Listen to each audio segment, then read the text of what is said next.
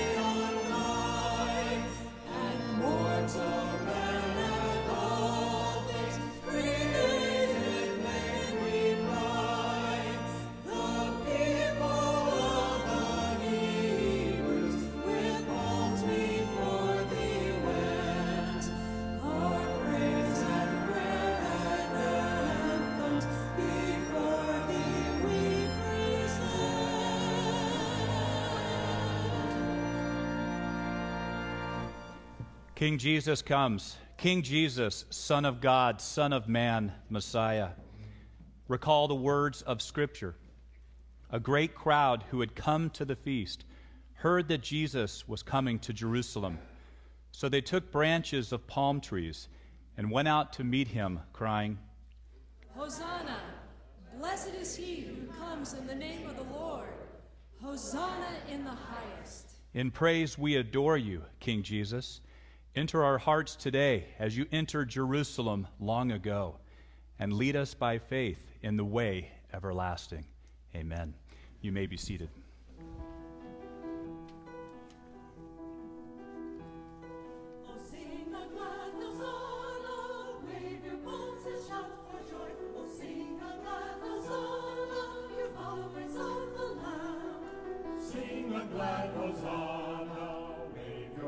And shout for joy, sing a glad hosanna, you followers of the Lamb.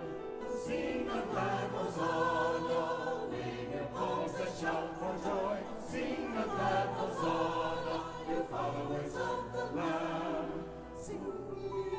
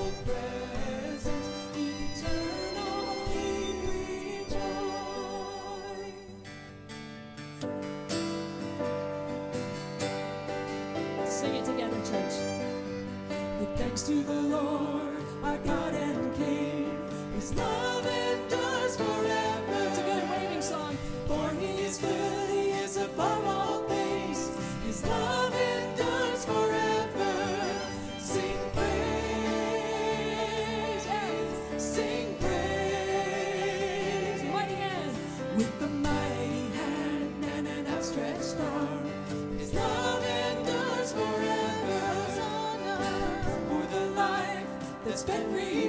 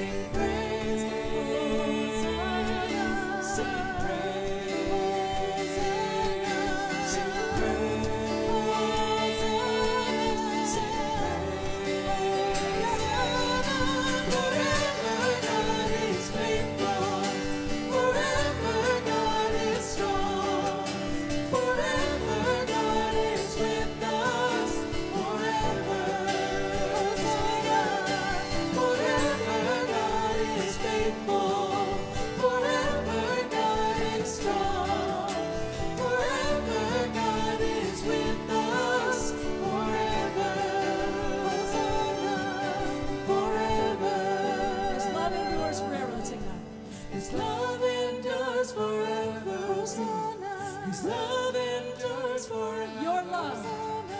Love endures forever.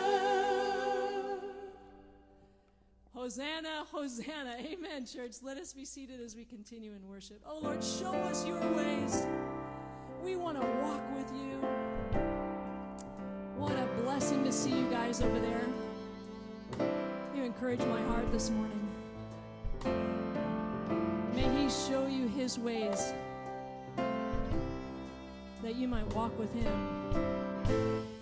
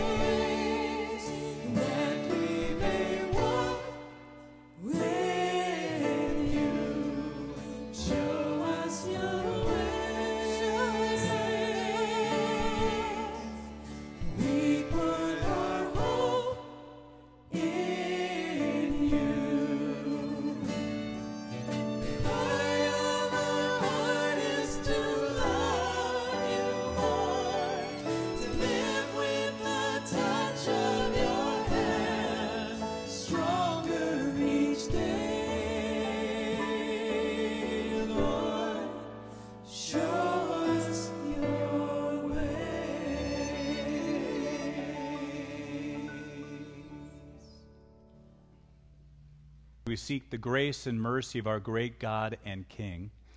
Hear now our call to confession from Romans chapter 5. For while we were still weak, at the right time Christ died for the ungodly. Indeed, rarely will anyone die for a righteous person, though perhaps for a good person, someone might actually dare to die. But God proves his love for us in that while we were still sinners, Christ died for us. Much more surely, then, now that we have been justified by his blood, we will be saved through him from the wrath of God.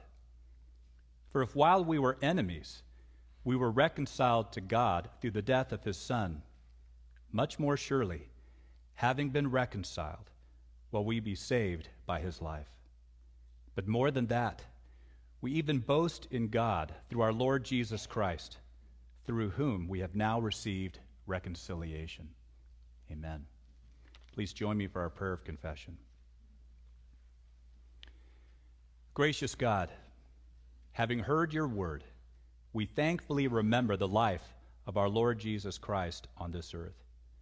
Yet we also acknowledge our failure to respond earnestly and faithfully to his witness. We often mistake Jesus for a mere earthly king, friendly companion, or problem solver, failing to see him as the ruler of all creation. We do not appreciate the depth of his passion and sacrifice on the cross, failing to acknowledge him as our way of salvation. Even in this Lenten season, we have not walked faithfully in the way of Jesus Christ. Forgive us, we pray, and bring us ever more fully into the joy of union with Jesus Christ our Lord. Let us now take a minute for personal silent confession.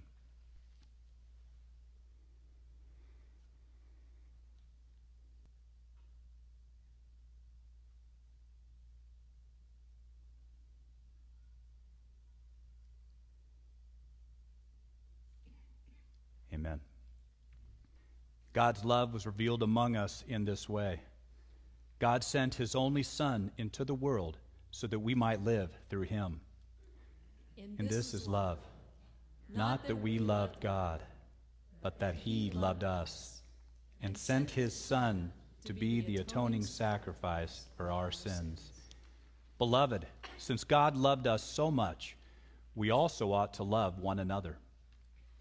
No one has ever seen God. If we love one another, God lives in us, and his love is perfected in us. In Christ, we are forgiven, and through him, God abides with even us. Praise, Praise God, God, from whom all blessings flow. Amen.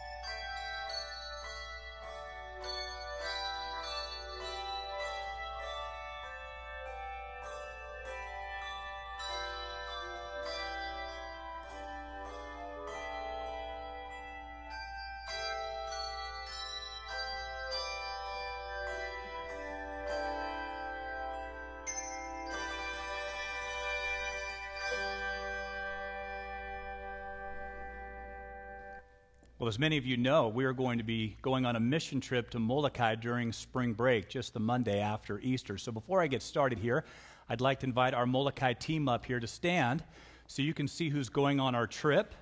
So I'll ask the students and leaders to come on up, fill this area up right here. So you'll be praying for me during the week, right? well, there'll be 43 of us going on this trip to Molokai. We have 10 leaders and we have 33 students. And on Monday morning, April 6th, we'll meet at the parking lot at 5:20 a.m. We'll take a flight from San Diego to Honolulu. We've got a layover, and then we'll fly from Honolulu to Molokai. And one of my favorite parts of this trip is when we get off the plane in Molokai, walk right there into the airplane area, and there's all these Molokai locals who are waiting for us and who embrace us, have their cars and vans ready to take us to our hotel to get us set. We couldn't do this trip without people like Junior and all these pastors who help us out. And so they have a number of work projects lined up for us through the week. Every night, we'll be hearing from Tony Toth, our former middle school director, who will be our Bible teacher. And we're also going to have a great time as we, of course, go to the beach and do all kinds of things. But one of my favorite parts as well is to watch these students and leaders grow in their faith. Get them away from Laguna Beach, the surrounding communities for a while, get them to Molokai to learn to work and to really consider the call that God has upon each of their lives. It's an intense week, and I really thoroughly enjoy it. You'll see here in your bulletin on one of these music pages, I have prayer requests that I'd like for you to lift up for us each and every day. Starting April 6th, you can start even now to lift us up in prayer. Pastor Jerry's been on this trip a number of times, and I've asked if he would come up, say a few words, and pray for us. Tony Toth, alias Surfer Joe, infamous in Laguna Beach, you need our prayers. but uh, having been with you a few times, I know you're going to have a great time. We will all be praying for you. We love you. You're members of our family. You represent Christ and this church. And I know that um, we'll be very proud of you. So God bless you. Let me pray for you.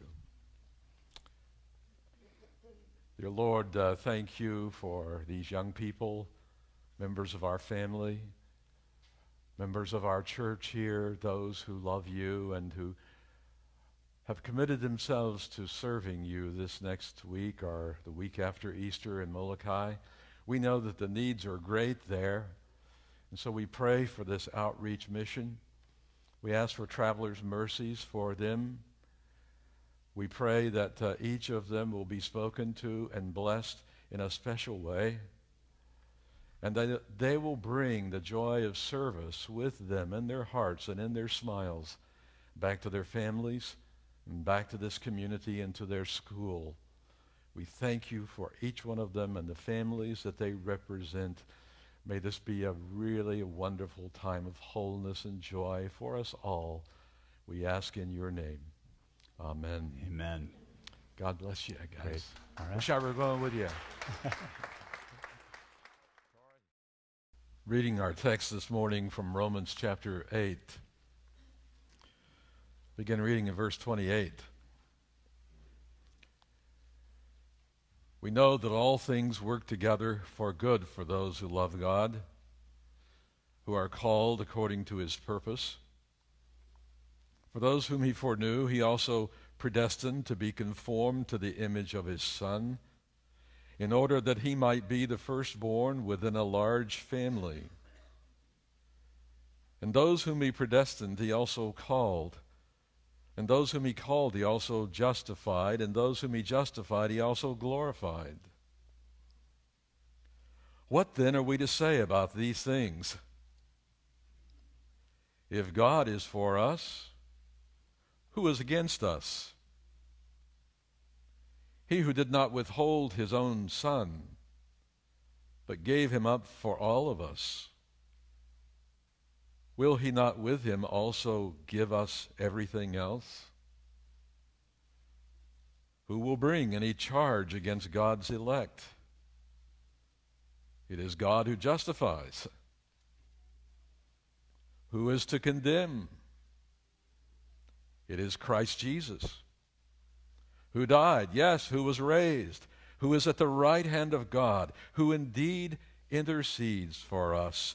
Who will separate us from the love of Christ? The word of the Lord. Thanks be to God. Let us pray. Oh, dear God, we are in awe of this text. It is the very pinnacle of the gospel of God. We ask this morning that your Holy Spirit, that intercedes for us through the Son in the presence of the Father, would bring illumination to your word and write its truth and reality deep within each of our hearts. We ask in your name. Amen. Two stories to begin with. One of the famous stories of the gospel is the parable that Jesus told. In Luke 15, the parable of the prodigal son. I believe it is directly connected with what Paul is seeking to say in Romans 8. The story Jesus told of a father who had two sons, and the younger son asked him to divide up the inheritance so he could have his and be on his way. In that culture, it was like wishing the father dead. The father could have responded with hostility and brought judgment upon the son, but he didn't. He gave the son his portion of the estate. And in a few days, the son took off to find himself in a far country, far away from the father's household. And it was not until he had spent all he had taken with him that he came to himself and decided it might have been better back home with dad. So he turned around and he returned home in hopes of having a job on the father's farm.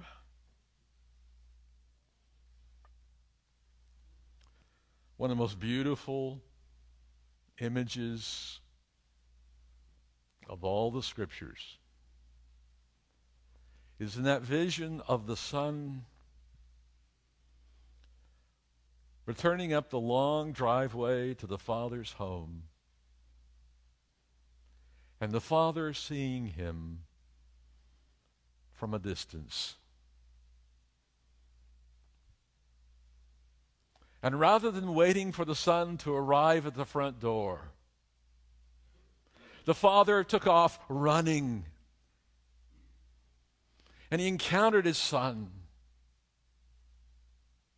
And the text says he threw his arms around his son and heard the son's cry and expressions of sorrow for what he had done. But in that moment, the father, rather than just giving him a job, totally embraced the son and restored him to sonship, covered him with the finest family robe.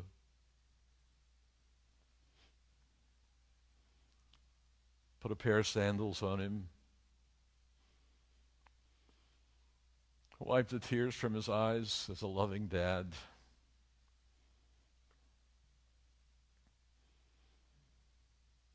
Killed the fatted calf and sent out the invitations to the whole community. This son of mine who was lost is now found. He was dead, but he's alive.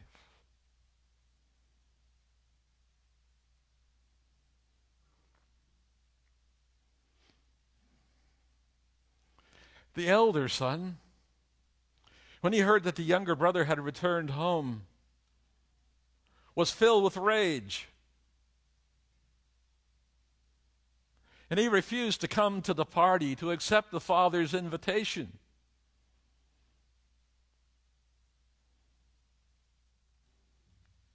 And he complained to the father, but the father went out to him also, and I think threw his arms around the elder son and totally embraced him with that graceful, compassionate love of a father for both sons who were lost, both sons who were dead, who needed to be found by the embracing grace of Almighty God.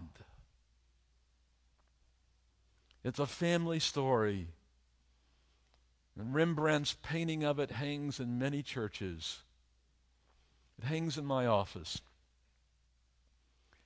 as a reminder to me of every time I look at it that this is what pastoral ministry is really about.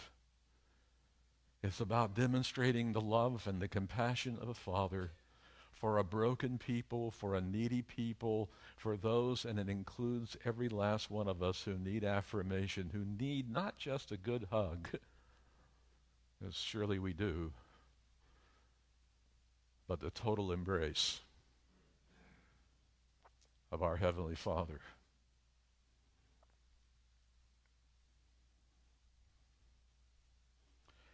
Last week, CNN ran a special on atheism. I hope you saw it.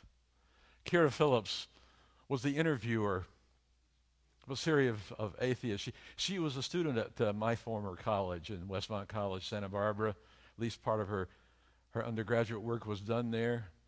And in the process of presenting this subject of atheism, she interviewed a young man going to college and living with his parents, I think down in somewhere in the South.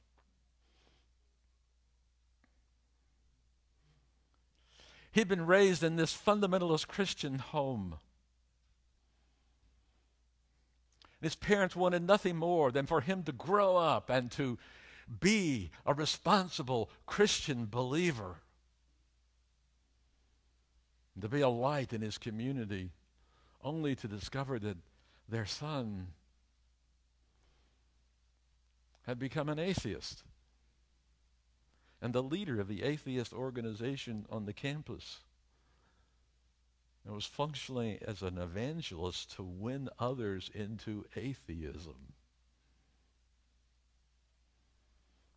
He was living at home with his parents, but there were dividing walls of hostility between them. There was no embrace going on in that family. I wanted to weep as I listened to this. The parents were interviewed also, but they would not be interviewed with the son.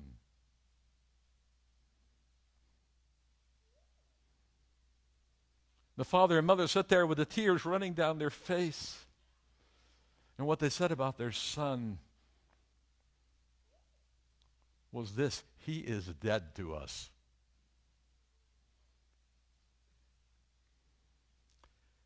And he will go to hell.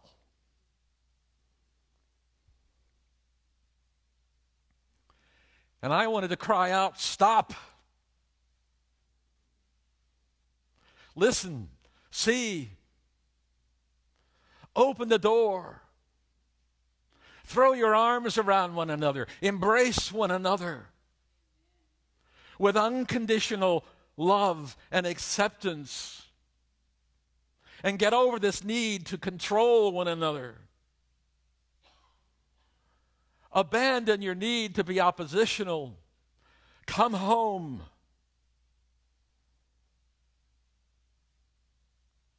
Be reconciled be embraced by a love of God that is transforming and can heal all of our relationships.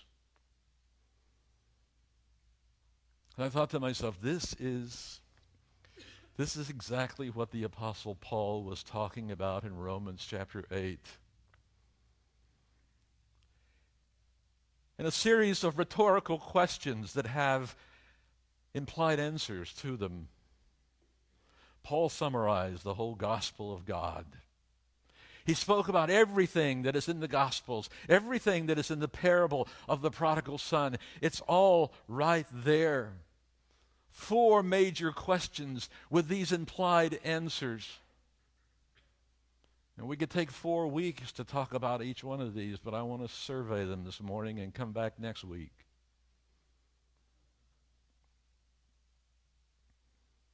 And Paul makes this great affirmation If God be for us, who can be against us? If God be for us, who can be against us? He who has embraced the human condition and exposed himself to the vulnerability of loving is for us in every way. It is so difficult for us to believe this. That the creator of heaven and earth, against whom we have sinned, from whom we are alienated and separated, could embrace us, could throw his arms around us, and be totally for us in the brokenness of our lives, in the incompleteness of our lives, in the longings and the needs of our lives. Our Heavenly Father knows about us.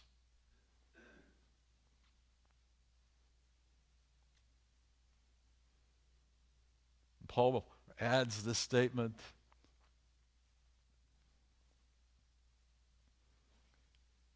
He did not spare the life of his only son,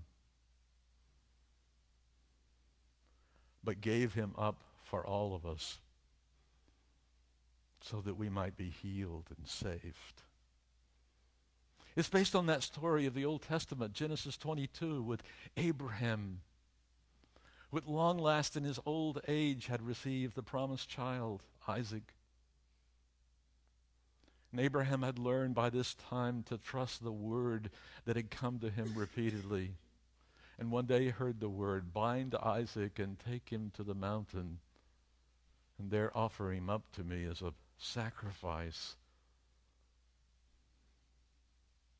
Who of us can explain such a story? Sounds like a form of divine child abuse. Abraham got to the mountain and he placed his son on the altar and he prepared to kill him. And the voice spoke again, No, don't do that now. I know you trust me.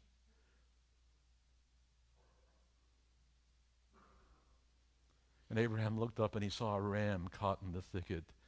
In that moment, he knew the Lord had provided. And God knew about Abraham that he understood that the promise did not rest upon the gift, Isaac, but only in the one who had given the gift, the Father.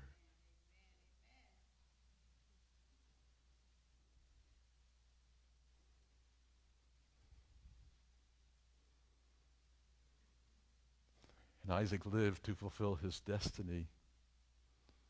But Abraham was spared the suffering of the loss of his own son. And Paul says, what God did was what no human father would likely do except a deranged man. And that is, he delivered up his son to die upon the cross as the proof of his amazing love that while we were yet sinners, Christ died for us, for you and for me.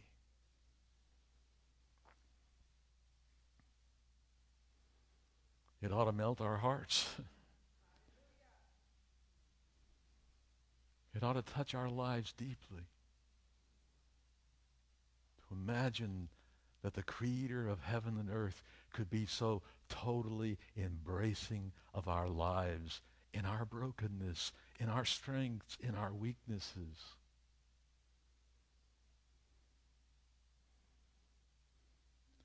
The second rhetorical question Who will bring any charge against God's elect? Paul knew all about charges, he knew about courts.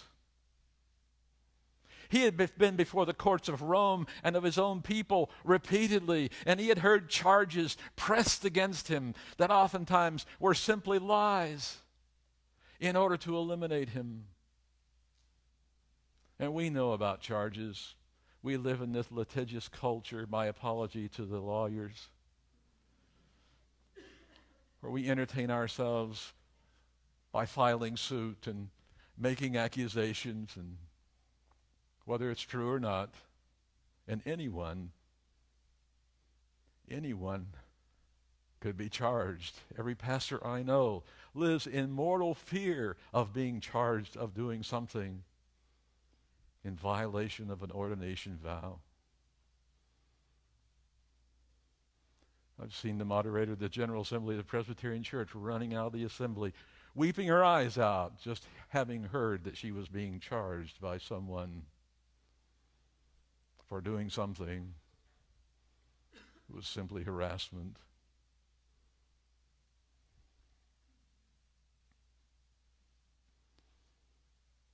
I suspect one of the fears that all of us have is that one day we will arrive before our Heavenly Father at the pearly gates and the books will be opened and the charges read.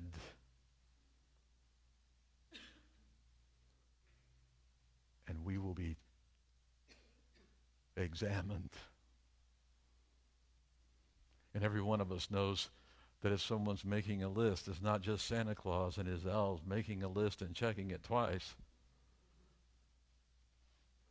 Every one of us knows that there are charges that could be made, but what Paul is saying are asking, who will bring any charge against God's elect? No one. Nobody. It's the same answer to each of the questions. Nobody. Because God is the justifier. Because of what God has done in Jesus. We've been acquitted already. The slate has been wiped clean. Our sins are forgiven. And we've been set free and transferred into the kingdom of our Lord. Who will bring any charges against us if the judge himself has declared us to be forgiven? If that ain't good news, I don't know what is.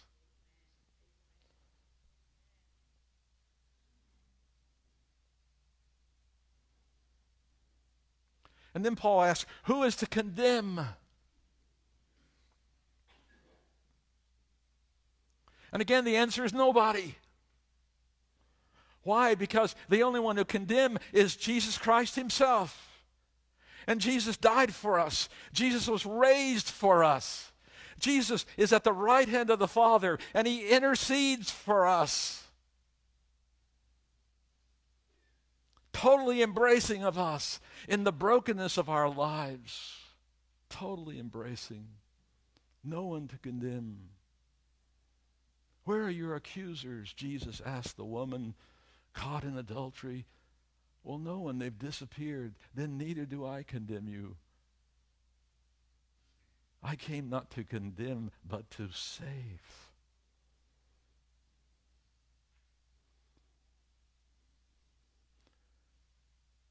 If God is for us, who can be against us? Nobody. And who can file charges against us? Nobody. Who can condemn us? Nobody. Who can separate us from the love of God? Nobody. Not because of who we are, but because of who God is. And this is what we remember on this Palm Sunday at the beginning of this Holy Week we are worshiping the God who has come to us to totally embrace us, not to exclude us, but to embrace us as his children.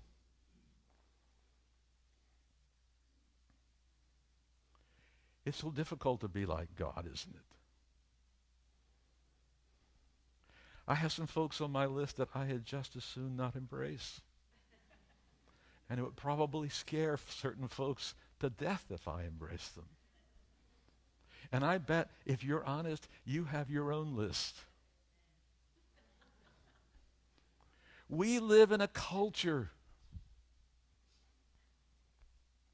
that is committed to the put down, to the charge, to the condemnation, to the joining of separate camps, to fighting and conflict and all of that. It's everywhere. It permeates our culture and our thinking, even the life of the church.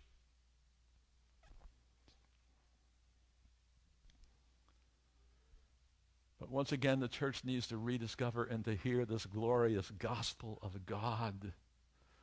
That while we were yet sinners, Christ died for the ungodly that no one can file charges, that no one condemn other than Jesus, but he died for us. He was raised. He sits at the right hand of the Father. God is totally for us. The challenge before the church in our day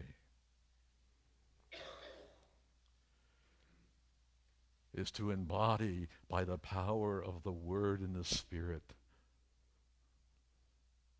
the very mysterious grace of God that has the capacity, whether it's in the family, the neighborhood, the congregation, the presbytery, the nation, Washington, D.C., that has the power to run out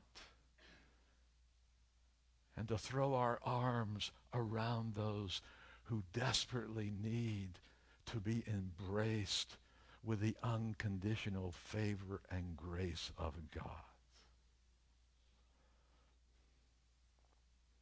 I read Facebook. I know the kinds of things that get posted on Facebook. It's an embarrassment. We read the headlines of the newspapers. We do not know how to be civil toward one another. And we need help. We need rescuing. And it all begins with allowing ourselves to be held by God. To know that we're embraced, that He's got His arms around us. And whatever we may have said or done,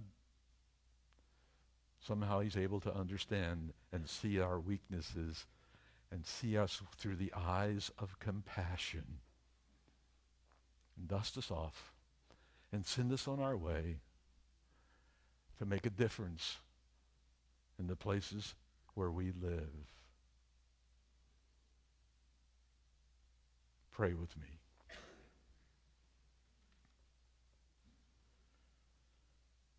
Help us to truly believe who you are, O oh God. You know all about the brokenness of the human condition. And if you were not who you are, we would be lost forever. But we have hope this day as we begin the journey up to Jerusalem with you. We have hope and we have faith and we have love. And in the incompleteness of our life and our loves, we make our confession before you and ask for healing Put a new and right spirit within us. Take not your Holy Spirit from us. Transform us. Give to us the mind of Christ, we pray. In his name. Amen. Stand.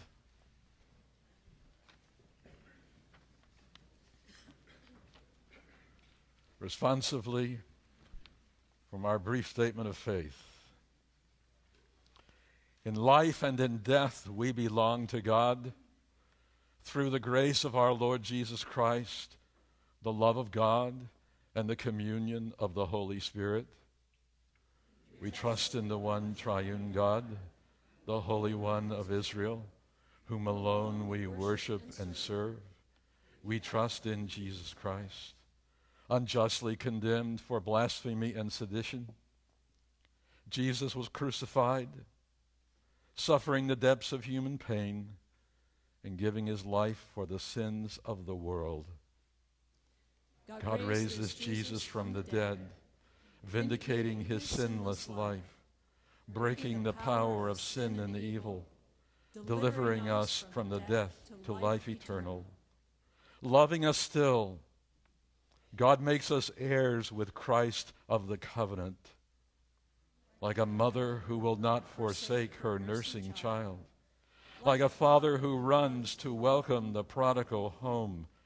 God is faithful still. Amen. You may be seated.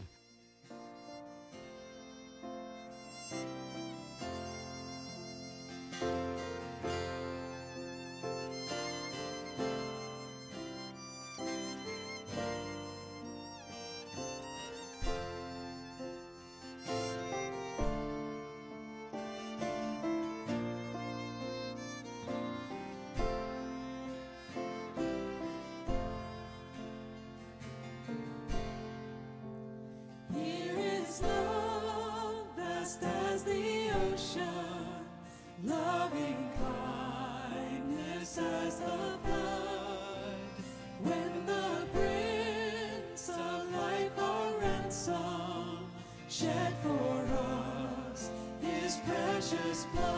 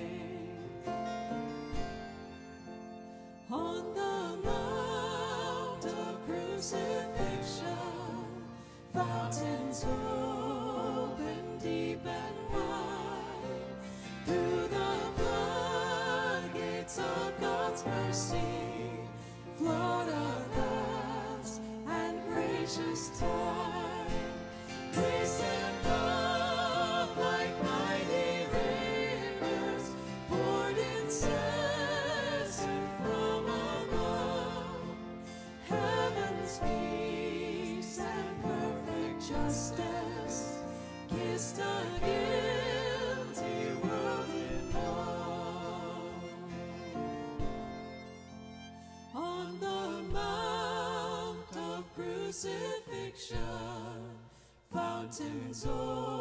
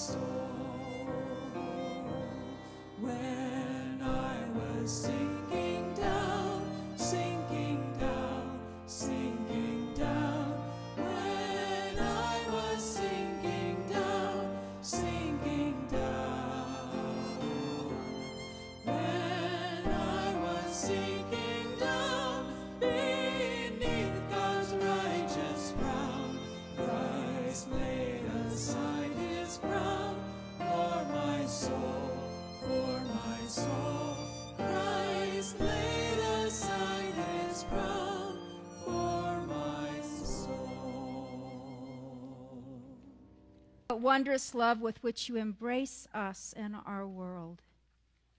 As we watch you come to bear the brokenness and sin of the world, we cry out, Hosanna, Lord, save our world, right what is wrong, feed and satisfy those who thirst for justice. Have mercy on the peoples and nations of our world. Have mercy on those we love, whose names we speak aloud before you now.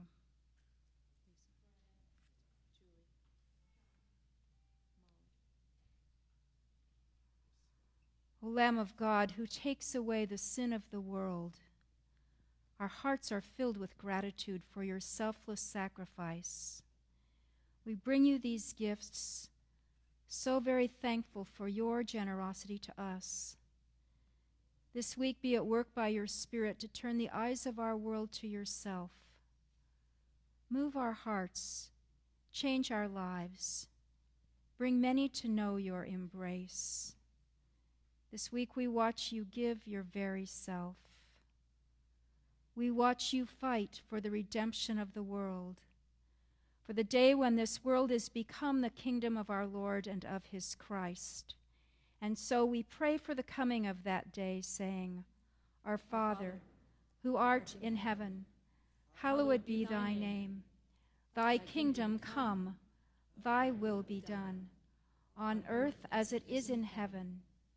Give us this day our daily bread, and forgive us our debts, as we forgive our debtors. And lead us not into temptation, but deliver us from evil. For thine is the kingdom, and the power, and the glory forever. Amen. To God and to the Lamb. To to